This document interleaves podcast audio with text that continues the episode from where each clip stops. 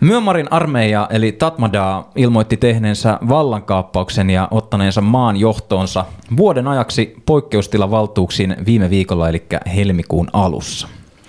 Edellisen kerran armeija kaappasi vallan vuonna 1962 ja hallitsi sen jälkeen maata kovalla kädellä aina vuoteen 2011 saakka. Poliittinen muutos ja maan avautuminen alkoi tuolloin pikkuhiljaa ja lopulta kulminoitui ensimmäisiin vapaisiin vaaleihin vuonna 2015. Vallankaappaus merkitsi päätöstä noin 10 vuotta kestäneelle Myanmarin demokratisoitumiselle. Armeija on tyytymätön viime marraskuussa pidettyjen vaalien tulokseen ja on väittänyt vaalitulosta vilpilliseksi. Vaaleissa NLD-puolue sai yli 80 prosentin kannatuksen. Nyt Myanmarin valtiokansleri Ouyang Suu Kyi ja monet muut hänen johtamansa puolueen kärkihahmot on pidätetty.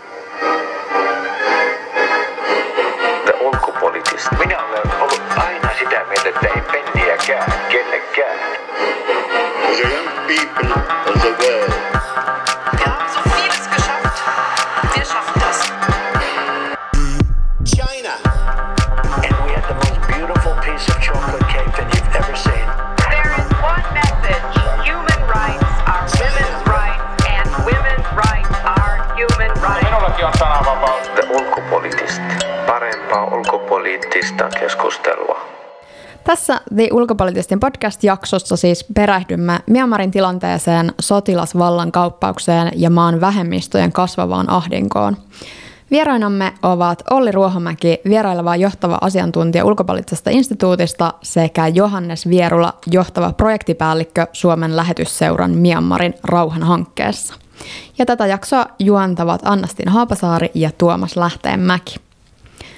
Aung San Suu Kyi on valtiokanslerin tittelin alla käytännössä johtanut Myanmaria vuonna 2015 käydyistä demokraattisista vaaleista lähtien. Ja viime marraskuussa järjestetyt uudet vaalit tekivät toistamiseen selväksi, että hänellä on kansan selvä enemmistö puolellaan – Suchiin rinnalla Myanmarin perustuslaki on taannut armeijalle kuitenkin vakaan aseman osana päätöksentekoprosesseja esimerkiksi niin, että neljännes parlamentin paikoista on varattu armeijalle ja sillä on veto-oikeus parlamentin poliittisiin päätöksiin.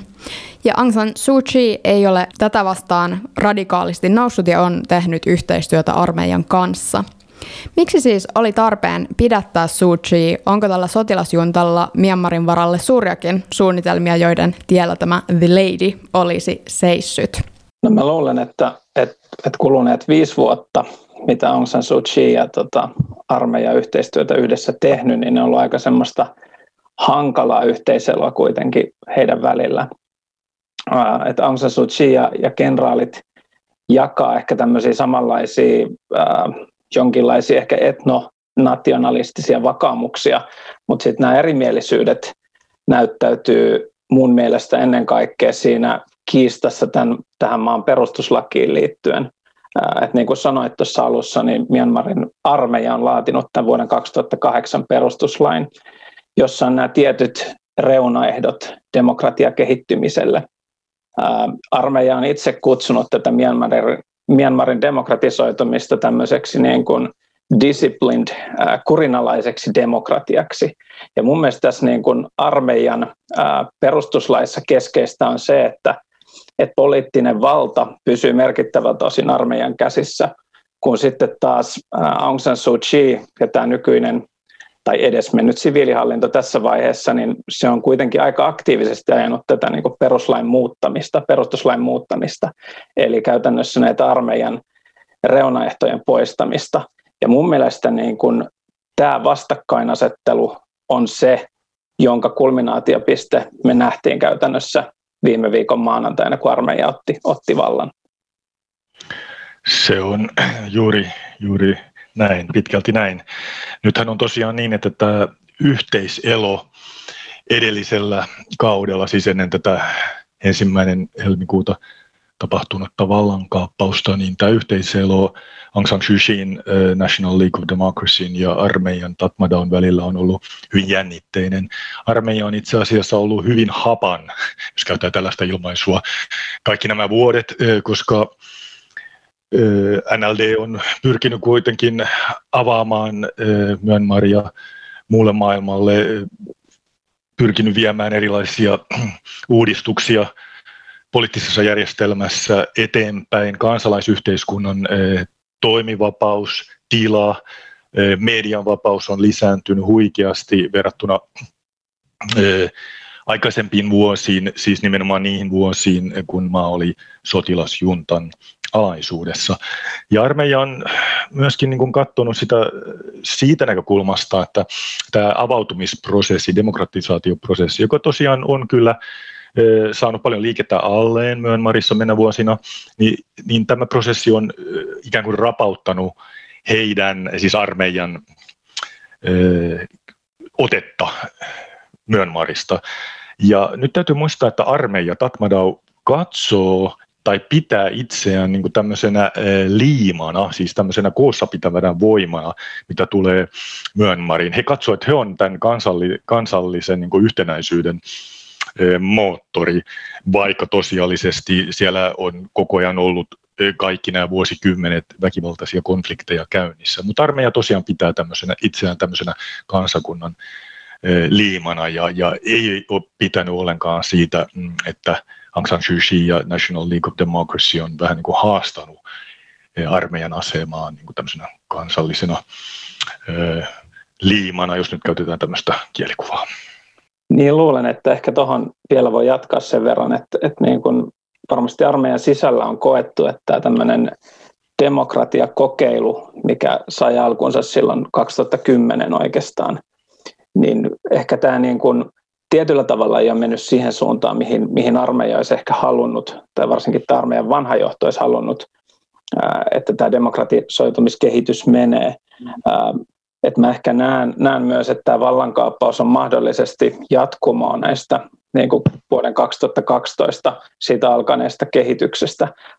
Tein Sein oli silloin vallassa, joka oli hyvin tämmöinen, vaikka hän edustaakin armeijaa, niin silti hän teki paljon nopeita reformeja ja se varmasti tuli myös niin kuin armeijan sisällä monille yllätyksenä, että näin, näin moniin ja suuriin merkittäviin muutoksiin lähdettiin niin nopeasti. Ja sitten kun Aung San Suu Kyi nousi valtaan, niin hän taas tavallaan ahmi sitä valtaa itselleen ja, ja tällä tavalla ta, ikään kuin ahdisti armeijan nurkkaan. Ää, ja tämä ei varmaan ole niin kuin toivottu lopputulos armeijan näkökulmasta, ja siksi mä luulen, että, että tämä vallankaappaus tuntui tässä tilanteessa armeijan näkökulmasta semmoiselle järkevälle ratkaisulle. Ja tämä siitäkin huolimatta, että armeijalla on itse asiassa kaikki nämä mennävuodet, niin niillä on ollut hyvin vahva asema muun muassa puolustusministeriö, sikäläinen ää, sisäministeriö ja myöskin raja-asioiden ministeriö. Eli kaikki nämä voimaministeriöt on aina olleet siis armeijan hallussa. Ja, ja se, sehän tässä ihmetyttääkin tavallaan ulkopuolisen tarkkailijan näkökulmasta, että kun armeijalla on de facto ja myöskin perustuslakiinkin valettu klausuulit tästä vallasta, että, että mikä ongelma tässä nyt on, kun on jo valtaa. Mutta kyllä se todiankin liittyy tähän demokratia prosessin etenemiseen ja, ja armeija on kuitenkin, ja nimenomaan tämä vanha kaarti erityisesti, on lainausmerkeissä tämmöisiä vanhan liiton miehiä, jotka eivät katso hyvällä eh, demokratisaatioprosessia, katsovat, että koko demokratia-käsite on itse asiassa tämmöinen länsimainen eh, tuontituote Myönmariin. Oliko tässä sitten tällä armeijalla mitään semmoisia niin edes näennäisiä verukkeita, millä he ottivat sen vallan, vai, eli oliko siellä mitään niin kuin, tavallaan asiasyitä, jolla, johon he vetosivat tässä vallankaappauksessa? No armeija väitti, että marraskuussa pidetyt vaalit, että siellä olisi esiintynyt massiivista vilppiä. Näin ei asia ole. Tarkkailijat ovat sitä mieltä, että vaalit, viime marraskuussa käydyt vaalit olivat vapaat ja rehelliset. Tässä on myös taustalla se, että USDP, joka on ollut tämmöinen armeijan puolue, Union Solidarity and Development Party, sai itse asiassa murskatappion viime marraskuun vaaleissa. Meni vielä huonommin kuin vuoden 2015 vaaleissa. Ja, ja mm, tosiaan tämä niin kuin oli tämmöinen veruke, jolla armeija sitten puki tämän vallankaappauksen ikään kuin, niin kuin demokratian puolustamisen verhoon alle. No, oliko tässä sitten, palaan tähän kysymykseen, että tavallaan minkälaisia suurempia suunnitelmia tällä sotilasjuntalla sitten on, jos on, että tavallaan haluavatko he niin kuin pysäyttää tämän demokratiakehityksen vai uskotteko, että siellä on niin kuin taskussa tai hihassa vielä, vielä niin kuin lisäsuunnitelmia? Mä luulen, että tässä on osin taustalla myös, ehkä palaan vielä näihin niin kuin juurisyihin, niin tässä on hyvä huomioida myös Minaung Lainin, joka on siis armeijan ylipäällikkö tällä hetkellä, niin hänen asemansa, että et hänen oli tarkoitus nyt keväällä eläköityä ja nykyisen perustuslain mukaan uudesta armeijan ylipäälliköstä päättää presidentti, joka tämän nykyisen vaalituloksen pohjalta olisi sit ollut NLDn edustaja. Ja mikäli Minaung Laine olisi, olisi kaapannut valtaa, niin niin hän ei välttämättä olisi sit saanut päättää myöskään siitä, että, että minkälainen seuraaja hänelle tulee tulevaisuudessa. Ää, jonkun verran on myös spekuloitu sitä, että hänellä oli myös tämmöisiä poliittisia ambitioita päästä maan presidentiksi. Ja mikäli tämä armeijan tämmöinen proksipuolueeksi ehkä voisi sanoa tämä USDP, mistä Ollekin tuossa mainitsi, niin mikä se olisi voittanut, mikäli se olisi voittanut noin 20 6 prosenttia äänistä, niin se ollut hyvin todennäköistä, että minä on Lainista olisi tullut presidentti. Ja varmasti tämä oli hänelle myös semmoinen suuri tappio, mitä hän oli äärimmäisen vaikea, vaikea niellä. Mutta silti ehkä on niinku vaikea kuvitella, että, että minä on Lain olisi ollut ainut, tai hänen tämmöiset omat syynsä olisi olleet ainoat syyt sille, että miksi armeija lähti tähän vallankaappaukseen. varmasti tässä on niin kuin kyse monien asioiden summasta ja varmasti just täällä armeijan johdossa koettiin se, että heidän olemassaolo erityisesti tämmöisenä niin poliittisena pelaajana, niin se oli vaakalaudella ja siksi, siksi tähän päädyttiin. Se on hyvin pitkälti juuri niin kuin Johannes totesi. Muistetaan myös tämän lisäksi, että Minang Lain oli entisen diktaattorin Tan Shuen tämmöinen protege, eli tämmöinen suojatti. Ja, ja kyllä siinä on myös tämmöistä tiettyä psykologiakin pelissä, eli, eli, eli tuota, Tan, Tan Shuehan oli tunnettu todella kovista ja brutaaleista otteistaan, ja, ja kyllähän äh, Minä on Laing, eli nykyinen armeijan komentaja, on oppi myös oppinut, äh, että miten, miten otetaan homma haltuun. No kuinka vahvoille Kuinka vahvalle perustalle tämä demokratia on nyt tähän mennessä saatu? Että kuinka vaikeasta tulee olemaan tämän sotilasjuntan sitten niin kuin syödä? Siinä on varmaan paljon vaihtelua maan sisällä, mutta miten, niin kuin me ollaan nyt nähty ja on kantautunut uutisia, uutisia äh, eri puolilta Myönmaria, äh, erilaisista, erilaista liikehdintä, liikehdinnästä, protesteista – protestimielialasta, niin ei, ei, ei demokratiaa, joka on päässyt niin kuin pikkuhiljaa juurtumaan, se on hyvin, hyvin hento vielä, niin ei sitä ihan kuitenkaan noin vaan katkaista. Täytyy muistaa, että kansa ja nimenomaan nuori sukupolvi on päässyt maistamaan eh, kaikkia sitä hyvää, mitä avoimuus eh, on tuonut tullessaan viime vuosina. Talous on mennyt aika hyvin, ainakin ydinalueilla. Media on ollut kohtuullisen vapaata. Kansalaisyhteiskunta on voinut toimia, vaikka siellä on aika ajoin sitä armeijan toimesta kyllä pyritty rajoittamaan, mutta pointtina, että kun kansa on päässyt maistamaan vapautta, niin ei, ei se suostu menemään häkkiin takaisin noin vaan. Ei, se ei ole ihan yksinkertainen juttu armeijan niin viheltää peliä poikki.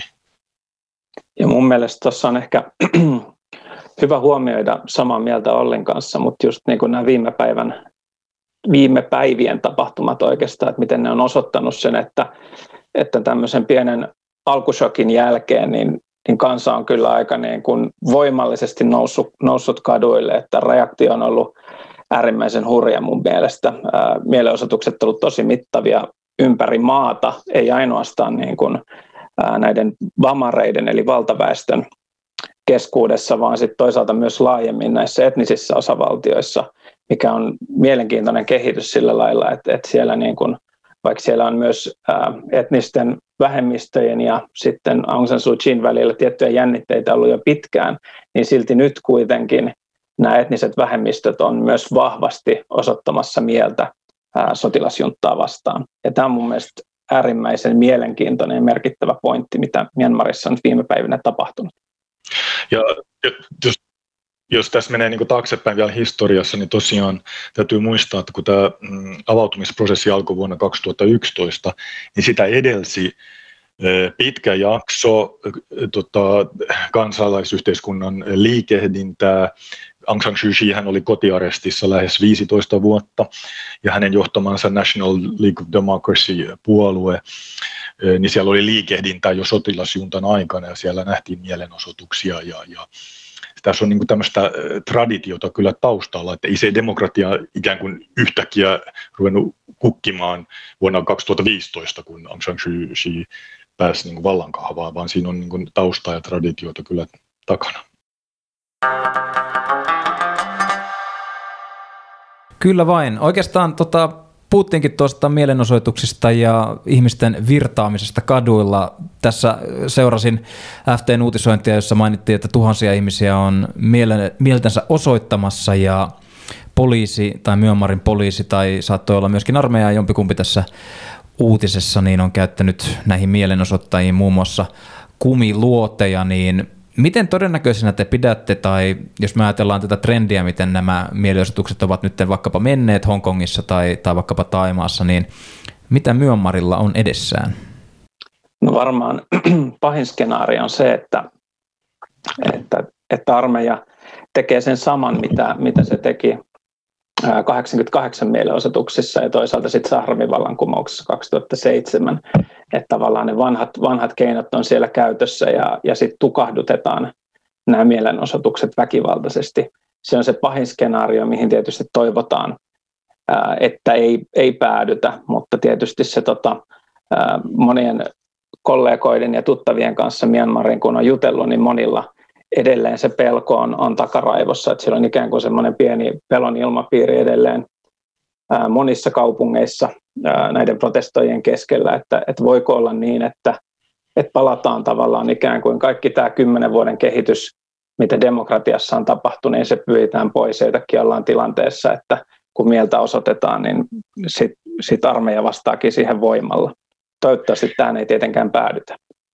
Ja sehän on itse asiassa typerintä, mitä armeija voi tehdä, että järjestää verilöylyt, koska tota, sehän vaan sysää e, erityisesti nuorempaa sukupolvea tota, NLDn taakse jo entisestään. Eli, eli, eli tuota, mutta tämä on valitettava kehityskulku monissa tämmöisissä maissa, missä despotit on vallassa. Eli nehän pelkää itse asiassa demokratiaa ja ihmisoikeuksia ja luulevat, että kovin ottein voidaan se tukahduttaa. Ja mehän tiedetään vertailevasta sosiologiasta ja historiasta ympäri maailmaa, että eihän se pitkälle kuitenkaan kanna.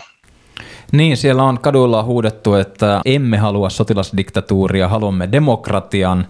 Ja sitten on ymmärtääkseni ilmaantunut myöskin tällaisia kolmen sormen eleitä, mitä, mitä Taimassa nyt vähintäänkin ollaan, ollaan nähty. Ymmärsin myöskin, että, että tota, nettiyhteydet on siellä olleet poikki ainakin osittain ja yhteys näihin sosiaalisen median alustoihin on myöskin ollut haastavaa. Pyrkiikö tämä Myanmarin armeija nyt käyttämään jonkinlaista modernia oppikirjaa näiden mielenosoituksien torjumiseen? Hyvin pitkälti siltä se vaikuttaa, mutta nyt täytyy tosiaan muistaa, että edeltään vuotta 2021 ja, ja tota, kuitenkin sosiaalinen media, internet – toimii. Tosiaan se on niin välillä alhaalla, välillä se tota, toimii ja se tietenkin myös maan sisällä vaihtelee hirveästi. Mutta semmoista täydellistä uutispimentoa, että, että kansa ei niin kuin näkisi, mitä muu, miten, mitkä on niin muun maailman reaktiot ja sitten maan sisäisesti e-, eivät pystyisi kommunikoimaan keskenään, niin, niin semmoinen aikakausi on kyllä minun mielestäni päättynyt. Että eihän, eihän Myönmar mikään Pohjois-Korea kuitenkaan ole. Kyllä vain kuuntelette ulkopolitistin podcastia. Meillä on tänään kaksi asiantuntijaa paikalla. Johannes Vierula, johtava projektipäällikkö Myönmarin rauhanhanke Suomen lähetysseurasta ja Olli Ruohomäki, vieraileva johtava asiantuntija FIAsta, eli ulkopoliittisesta instituutista. Puhutaan seuraavaksi vähän tästä rohinjojen ja muiden vähemmistöjen asemasta Myanmarissa. Tosiaan erityisesti Rohinjojen asema on ollut surkea siellä alueella jo vuosikymmeniä, mutta yhä vaan huonontunut. Puolet tästä muslimiväestöstä Myanmarissa noin miljoona kahdesta miljoonasta on joutunut lähtemään maasta. Gambia on nostanut kanteen Haagin kansainväliselle tuomioistuimelle ja valtionjohtoa syytetään etnisestä vainosta ja kan- kansanmurhasta. Tässä on mielenkiintoista myös se, että tosiaan Aung San Suu Kyi, joka on nämä tavallaan ei ole noussut näitä vastaan tätä etnistä vaino, vainoa, niin on myöskin saanut Nobelin rauhanpalkinnon 90-luvun alussa ja sitä ei voida häneltä sääntöjen mukaan pois ottaa, mutta onpas tässä tällainenkin puoli. Kuinka tämä sotilasvallan kaappaus vaikuttaa näiden vähemmistöjen jo ennestään vaikeaan tilanteeseen Myanmarissa. Mainitsitte, että nämä etniset vähemmistöt on olleet myös näissä protesteissa mukana ja aktiivisia nyt sotilasvallan kaappauksen jälkeen, mutta minkälaisia vaikutuksia sillä on heille? No ehkä tuossa tota, vähemmistökysymyksessä Myanmarin kontekstissa on, on tärkeää ensinnäkin huomata se, että et, et kyse ei ole pelkästään armeijan muodostamasta uhasta. Mun mielestä yksi tärkeä tulokulma tähän keskusteluun on, on oikeastaan myös niin kuin vähemmistöjen asema vähemmistöjen sisällä. Myanmarissa on tosi vahva historia oikeastaan tämmöisestä identiteettipolitiikan lietsonnasta, ja, ja valitettavasti se on merkittävä ongelma myös joidenkin näiden etnisten osavaltioiden, etnisten alueiden sisällä. Ja kansallismielisyys on, on vahvaa myös joidenkin etnisten ryhmien keskuudessa. Ja ehkä tässä niin kuin se huoli, mikä itselle herää, on, että voiko esimerkiksi tämä sotilasvallan kaappaus luoda tilaa näille isoille etnisille ryhmille osoittaa joukkovoimaa, jolloin pahimmillaan voidaan olla siinä tilanteessa, että näillä etnisillä alueilla välttämättä haluta tunnustaa näitä muita etnisiä vähemmistöjä, sitä etnisten vähemmistöjen mosaiikkia, josta kuitenkin nämä useat etniset alueet koostuu. Toi on hyvä luonnehdinta Johannekselta, että kyseessä on mosaikki. Siellä on tosiaan useita kymmeniä etnisiä ryhmiä ja myös etnisiä aseellisia ryhmittymiä. Ja näiden suhde armeijaan poikkeaa toisistaan. Et siellä on niin kuin toista kymmentä etnistä aseellista ryhmittymää, jotka on tehnyt tämmöisen rauhan sopimuksen mm, armeijan ja siinä oli tietenkin tämä Aung San Suu johtava siviilihallinto mukana, mutta sitten siellä on koko joukko ryhmittymiä, jotka eivät ole solmineet minkäänlaista rauhansopimusta. Osa elää ihan omassa todellisuudessa, vähän niin kuin tämä Wa State on hyvä esimerkki siitä siinä Kiinan rajan tuntumassa.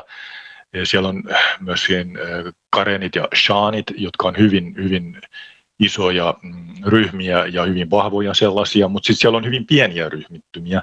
Ja, ja näiden niin kun keskinäinen suhde on välillä ongelmallinen ja sitten suhde armeijaan ja, ja siviilihallintoon on ollut hyvin jännitteinen ja ongelmallinen. Sitten asia, josta minä haluaisin vielä nostaa pienen keskustelun, on tosiaan Aung San Suu Kyin suhde Rohingya-kysymykseen. Aung San Suu Kyistähän luotiin kansainvälisen yhteisön toimesta vähän tämmöinen Nelson Mandela-mainen hahmo, vapaustaistelija ja hän sai Nobelin palkinnon rauhantyöstään ja hyvä niin ja hän oli sen ansainnut. Rohingya-kysymys on sitten vähän oma juttunsa ja nyt täytyy tosiaan muistaa, että Aung San Suu Kyi, hän on Pama-väestöön kuuluva buddhalainen ja, ja puolustamalla rohingoja, eli tätä muslimiväestöä, niin hän ei todellakaan olisi saanut kannatusta eikä ääniä myöskään pamaväestön keskuudessa. Eli, eli hänen, hänen suhtautuminen tähän rohingya-kysymykseen on ollut ongelmallinen ja ilman muuta on myös tahrannut hänen kansainvälistä imagoa, mutta voi myöskin sanoa, että jos hän olisi voimallisesti lähtenyt puolustamaan rohingoja, esimerkiksi Haagin, Haagin, Haagin oikeuskäytäntöihin nähden, niin armeija olisi pistänyt hänet vaihtoon paljon aikaisemmin. Että hän on ollut kyllä tämän Rohingya-kysymyksen suhteen tietyllä tavalla puun ja kuoren välissä. Ja ehkä tuohon vielä lisäisin, lisäisin sen tavallaan, että, että rohingojen näkökulmasta nyt, nyt kuitenkin on vallassa ne tahot, jotka ensisijaisesti oli vastuussa tästä Rohingojen kansanmurhasta, etnisestä puhdistuksesta, mikä, mikä sai alkunsa oikeastaan 2016, mutta sitten eskaloitu 2017. Et vaikka Aung San Suu Kyi oli, oli vaitonainen ja niin kuin tuossa todettiinkin, että hänet nähtiin jopa ehkä semmoisena henkilönä, joka ikään kuin puolusti näitä kenraaleja, niin silti meidän on hyvä, hyvä huomata se, että ensisijaisesti armeijan johto oli se toimija, joka, joka masinoi tämän, joka antoi käskyn tälle etniselle puhdistukselle. Että siinä mielessä niin kuin rohin, rohingojen näkökulmasta tämä tilanne on, on totta kai huolestuttava, ää, että armeija on jälleen, jälleen maan johdossa myös virallisesti. Joo, ja tämä itse asiassa liittyy myöskin niin kuin tähän armeijan suhtautumiseen koko demokratisaatioprosessiin, koska nyt muistat, täytyy muistaa, että siellä on aika moni armeijan johdossa saanut syytteitä mennä vuosina tehdyistä sotarikoksista. Ja kyllä, kyllä se niin kuin ainakin joilla, jollain mittapuulla myös on painanut näitä kavereita, vaikka, vaikka se todennäköisyys, että he koskaan päätyisivät minnekään Haagiin, on hyvin, hyvin pieni, mutta kyllä se on myös vaikuttanut tähän suhtautumiseen, eh, koko tähän eh, demokratisaatioprosessiin ja saattaa olla myös yksi vaikutin tämän vallankaappauksen takana, yksi, yksi osatekijä.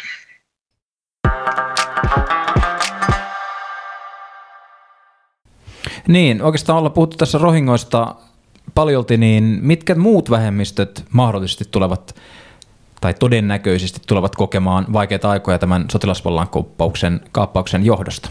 No ehkä se, se, miten tämä vallankaappaus tulee vaikuttamaan näihin niin kuin etnisiin jännitteisiin, niin se on vielä ehkä, niin kuin me ei vielä tiedetä, mitä tapahtuu. Lähiviikot, ehkä kuukaudet tulee osoittamaan sen, että mihin suuntaan tässä ollaan menossa. Ää, mun mielestä niin kuin ehkä laajemmassa kuvassa, kun puhutaan Myanmarista, niin olisi tärkeää huomata se, että, että nyt kun puhutaan tästä vallankaappauksesta, niin siinä kuitenkin keskipisteenä on, on jännitteet siviilihallinnon ja, ja sitten armeijan välillä. Mutta se on vain osa Myanmarin suurista haasteita, haasteista, mitä maalla on. Ää, etnisten vähemmistöjen kohdalla tämä demokratisoitumisprosessi on myös vain osa heidän pyrkimyksiään. Et siellä maassa on samanaikaisesti käynnissä ää, yksi maailman pisimmistä, pisimpään jatkuneista sisällissodista. Ja tässä sitten taas on kyse enemmänkin valtataistelusta keskushallinnon ja sitten etnisten vähemmistöjen välillä. Eli tässä on ikään kuin kaksi tämmöistä erillistä kokonaisuutta, että meillä on toisaalta niin kuin jännitteet tässä demokratisoitumisprosessissa, mutta sitten toisaalta jännitteet myös tässä niin kuin, liittovaltiokehityksessä, missä, minkä tavoitteena on, on ollut tähän mennessä se, että nämä etniset, ää, etniset osavaltiot saisi jonkunlaisen itsemääräämisoikeuden alueilleen. Että tässä on ikään kuin pari erilaista ää, konfliktia tai, tai valtataistelua päällekkäin menossa. Sitä voisi niin luonnehtia, että siellä on ollut meneillään tänne kolmiodraama tosiaan, että siellä on ollut armeija, Tatmadaw, sitten siviilihallinto, jota johti Aung San Suu Kyi, ja sitten nämä etniset aseelliset ryhmittymät. Ja näiden tässä kolmiodraamassa niin nämä niin kuin liittolaisuussuhteet ja vihollissuhteet niin kuin on myös vaihdelleet pitkin matkaa.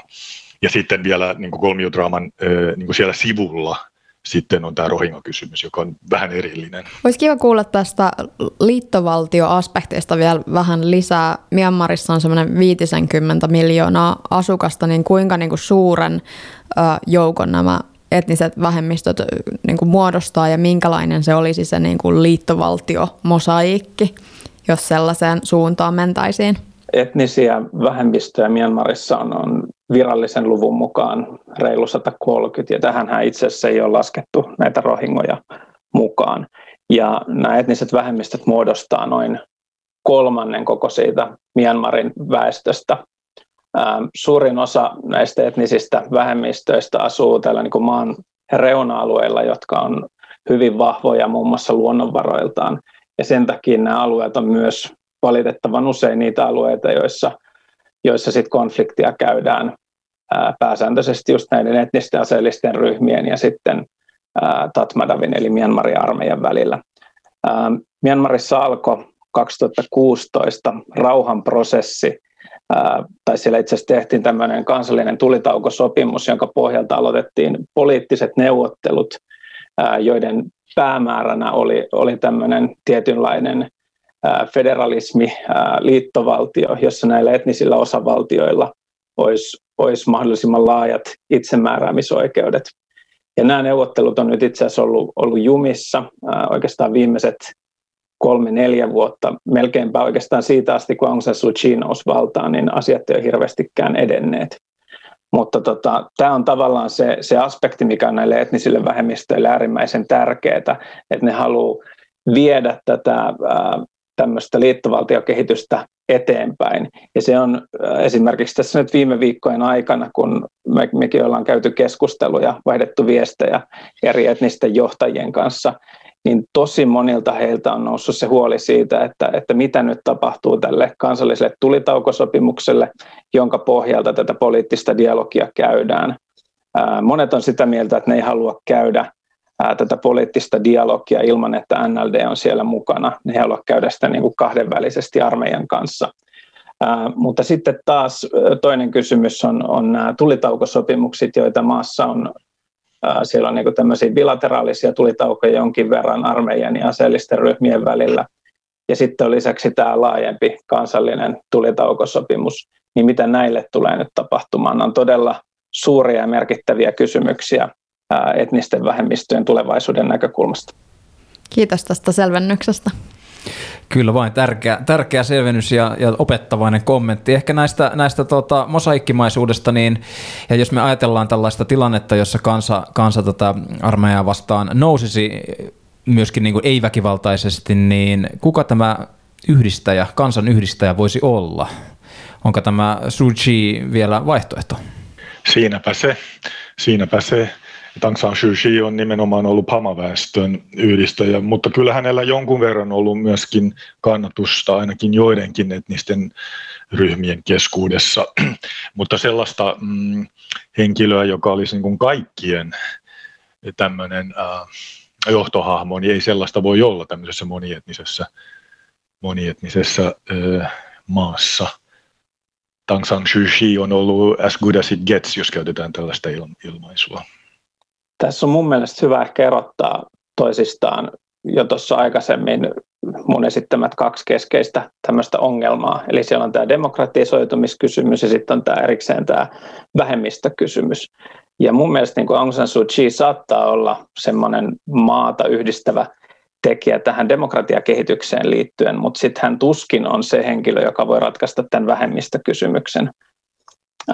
ehkä viimeisen niin kuin viiden vuoden aikana monet vähemmistöt on kokenut, että, että Aung San Suu Kyillä ei oikeastaan ollut edes tahtotilaa ratkaista heidän ongelmiaan. Ja monet on esittäneet, myös kun me ollaan käyty heidän kanssa keskustelua niissä keskusteluissa, että he ovat äärimmäisen pettyneitä Aung San Suu Kyin toimintaan. Mutta silti kuitenkin, jos katsotaan näitä marraskuun vaaleja, niin kyllähän ne osoitti sen, että, että Aung San Suu Kyillä on niin kansan mandaatti yli 80 prosenttia äänistä – tuli Aung San Suu Kyille ja hänellä oli vahva kannatus myös etnisillä alueilla. Mutta mä silti uskon, että, että näissä vaaleissa oli ennen kaikkea kysymys siitä, että vähemmistöt näkee, että tässä äänestettiin tavallaan sitä sotilasjohtoa, sotilasdiktatuuria vastaan. Eli kysymys ei ollut tästä vähemmistökysymyksestä, vaan ennen kaikkea tästä niin kuin demokratisoitumiskysymyksestä. Se on juuri näin. Ja sitten tietenkin, jos asettaa asioita vähän perspektiiviin, perspektiiviin, niin kyllä näillä monilla etnisillä ryhmillä on ollut vähän epärealistisia odotuksia siitä, että kuinka nopeasti saadaan niin kehitystä aikaiseksi maassa, joka oli aikamoisessa rappiotilassa, kun tuota, demokratisaatioprosessi alkoi vuonna 2011. Että siellä, siellä on niin massiivista köyhyyttä, infrastruktuuri todella heikossa jamassa oli ja valtava määrä ongelmia.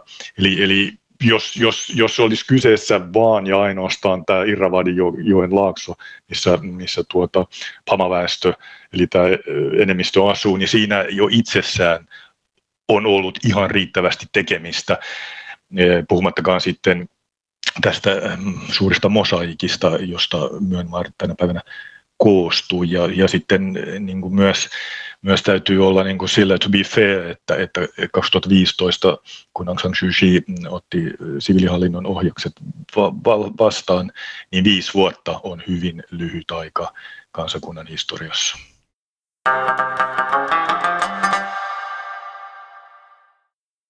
Tässä tuli hyvin summattua, että tässä on niin kuin kaksi äm, eri kysymystä tässä Myanmarin sisäpolitiikassa meneillään, että toinen on se demokratiakehitys ja toinen toisaalta tämä liittovaltiokysymys ja etnisten vähemmistöjen asemaan liittyvät asiat. Äm, asetetaan nämä, nämä tota, kaksi kysymystä vielä laajempaan kontekstiin ja mietitään, että minkälaisia alueellisia vaikutuksia tällä vallankaappauksella on niin kuinka Myanmarin naapurit on reagoineet tilanteeseen? No jos katsoo sitä Kaakkois-Aasian niin laajempaa viitekehystä, niin demokratian suhteen menee aika huonosti. Thailaiset kenraalithan on ollut hyvää pataa burmalaisten kenraalien kanssa jo vuosikaudet. Hun Sen, Kambodsan despotti, taisi myös todeta samaten kuin taivaastinensa, että tämä on Myanmarin sisäinen asia – mitä tapahtuu ensimmäinen helmikuuta. Että itse asiassa Kaakkois-Aasian mittapuussa ainoastaan Indonesia ja Itä-Timoria voi pitää niin kuin edistyksellisinä mm, maina demokratian suhteen. Eli, eli, eli tässä mittapuussa on hirveän surullista, että, että Myanmar, jota on pidetty tässä 2015 eteenpäin tämmöisenä valopilkkuna, niin tuli näin paha takapakki tässä vallankaappauksen myötä. Näettekö, että tässä voi olla niin kuin muilla valtioilla tavallaan näppinsä pelissä joko tahallisesti tai epäsuorasti niin, että emme ole siitä vielä aivan perillä? Minä olen sitä mieltä, että ei niinkään nämä pienemmät Kaakkois-Aasian naapurivaltiot, että niillä olisi tässä vallankaappauksessa näppinsä pelissä. Toki Taimaalla on paljon vaikutusvaltaa tätä raja-alueilla, mutta huomattavan niin tärkeämpi pelaaja on tietenkin Kiina. Ja, ja Kiina on kaikki nämä vuodet ollut Myanmarin sotilasjuntan ja sen jälkeen kun junta hellitti ot, otettaan, niin kuitenkin armeijan kaveri, tehnyt paljon yhteistyötä. Kiinallahan on tämmöinen talous- ja, ja, ja tota, energiakäytävä, jota ne on rakentaneet Eh, tuolta Etelä-Kiinasta Intian valtamerelle. Se on osa tätä Belt and Road Initiativea, eli, eli Kiinan silkkitietä. Eli Myanmar on eh, Kiinalle strategisesti tärkeä maantieteellisesti.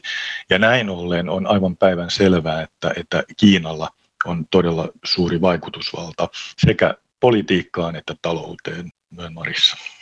Ehkä tuohon vielä lisäisin, lisäisin sen, että, että toisaalta mä uskon, uskon siihen, että myös tällä sotilasjohdolla on, on huoli Kiinasta. He ei välttämättä halua paluuta siihen, siihen vanhaan, mitä joskus aikoinaan oli, että Myanmar oli käytännössä Kiinan vasallivaltio. Ja mä en usko, että he haluavat myöskään olla tavallaan yhden kortin varassa, eli tavallaan pelkästään kytköksissä Kiinaan.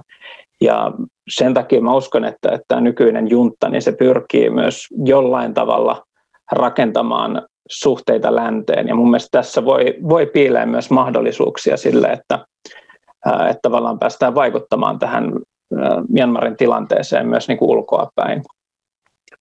Ainakin näin haluan niin kuin optimistina uskoa.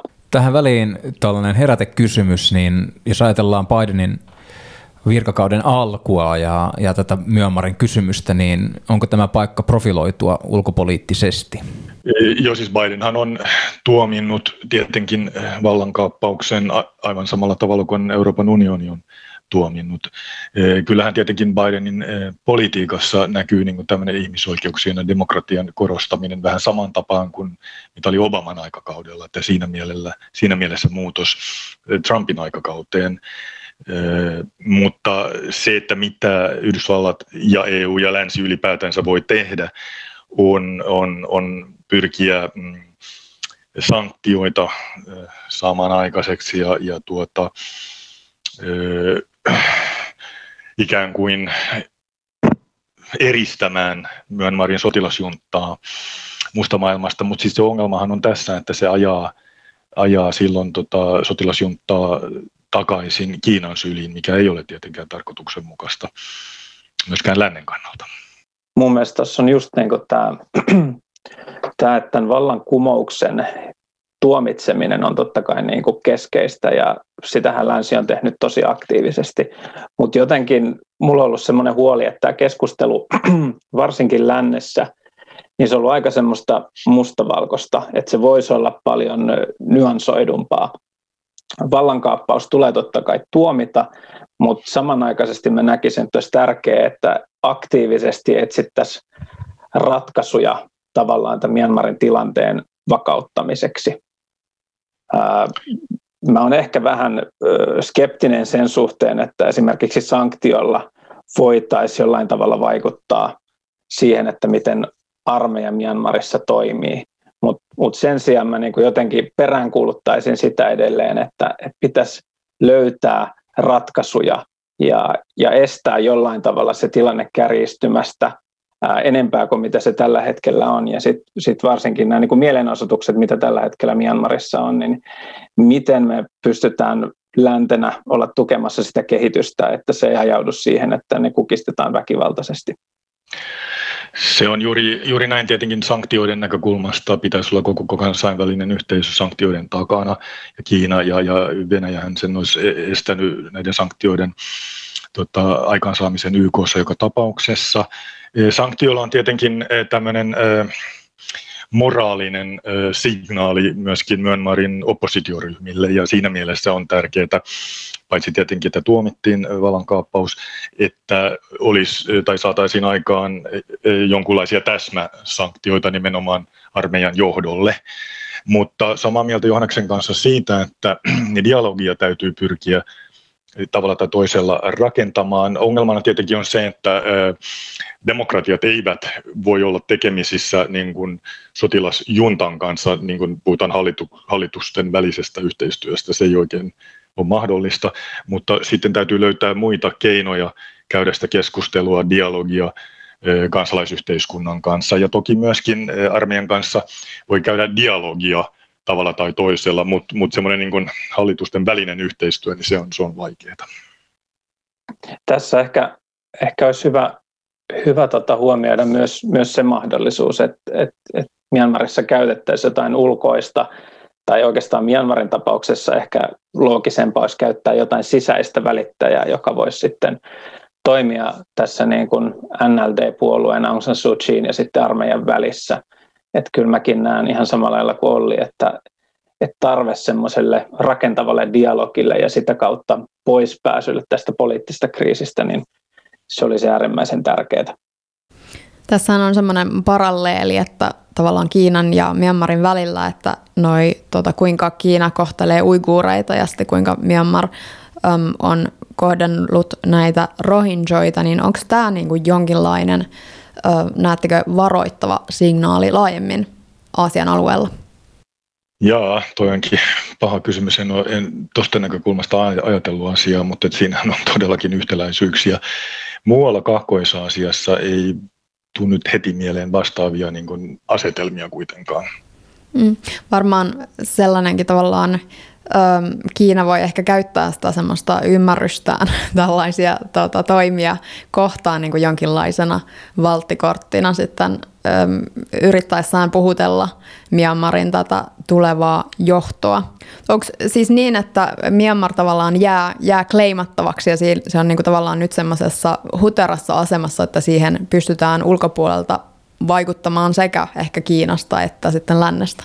Joo, kyllä, kyllä tämä niin kuin ylipäätänsä kansainvälisen yhteisön suhtautuminen, naapurivaltioiden suhtautuminen Myanmarin tilanteeseen sekä armeijan että oppositioryhmittymiin on vähän niin kuin vielä valin kauhassa, että miten, miten tullaan asemoitumaan. Että tässä kansainvälinen yhteisö käy vielä niin kuin sitä debattia myös keskenään ja sisäisesti, että miten asioihin pitäisi pitäisi tuota, suhtautua, mutta kyllä niin kuin on tosiaan hyvä muistaa niin kuin lähihistoriasta ja muualta, että, että valtioiden julistaminen tämmöiseksi paaria valtioiksi, joiden kanssa ei haluta olla missään tekemisissä, niin se ei kyllä tietenkään ole hyväksi eh, ongelmien ratkaisulle ja itse asiassa saattaa huonontaa sitten myöskin erilaisten oppositioryhmien ja vähemmistöjen asemaa entisestään. Ja tässä on varmaan, varmaan äärimmäisen tärkeää myös se, että, että tässä kun pohditaan muun muassa näitä lisäpakotteita ja, ja muita vaihtoehtoja, että miten, miten tähän tilanteeseen voidaan reagoida, niin on tärkeää huomioida myös se niin kuin, yksittäisten ihmisten oikeudet ja hyvinvointi. että usein esimerkiksi näissä sanktioissa niin tämmöisiä tosiasiallisia vaikutuksia on, on äärimmäisen vaikea arvioida ja usein sitten nämä ihan tavalliset ihmiset joutuu kärsimään niiden takia. Että tässä on kyllä niin kuin paljon pohdittavaa kansainvälisellä yhteisöllä sen suhteen, että, että mikä Myanmarissa, Myanmarin kohdalla on se järkevä tapa edetä asioissa. Ja tuohon voi niin sitten jatkaa sitä, että kun puhutaan täsmäsanktioista ja se on ikään kuin tämmöinen keppi tai piiska, niin tarvitaan myös porkkanoita, että millä, millä saadaan sitten tässä tapauksessa armeija niin pois poteroistaan ja, ja siinä täytyy olla jonkunlaista tiekarttaa myöskin heille palata niin kuin valoon, jos käytäisiin tällaista kielikuvaa, että palata demokratian tielle, että ei, ei voi olla niin kuin semmoinen tilanne, että on lopullisesti katkaistu suhteet eikä ole mitään ulospääsyä nurkasta, koska silloinhan se tietää, tietää vaan niin kuin sisäisestikin myös lisää konfliktia ja verilöylyä. Ansiokasta analyysiä ja, ja mielenkiintoinen katsaus Myanmarin tämänhetkiseen tilanteeseen. Oikeastaan te ulkopoliittisesti raportoi tästä teemasta myöskin aikaisemmin edellisellä viikolla Myanmar uhkaa taantua takaisin sotilasdiktatuuriin. Artikkeli nimeltään ja sen on kirjoittanut Lotta Kivinen. Suosittelemme sitä. Mutta tämä jakso alkaa olemaan paketissa. Kiitos paljon teille molemmille tästä vierailusta. Kuuntelitte siis Johannes Vierulaa, johtavaa projektipäällikköä Myönmarin rauhanhankkeessa Suomen lähetysseura, ja Olli Ruohomäki vieraileva johtava asiantuntija FIAsta, eli ulkopoliittisesta instituutista. Kiitos teille oikein paljon. Kiitoksia. Kiitos.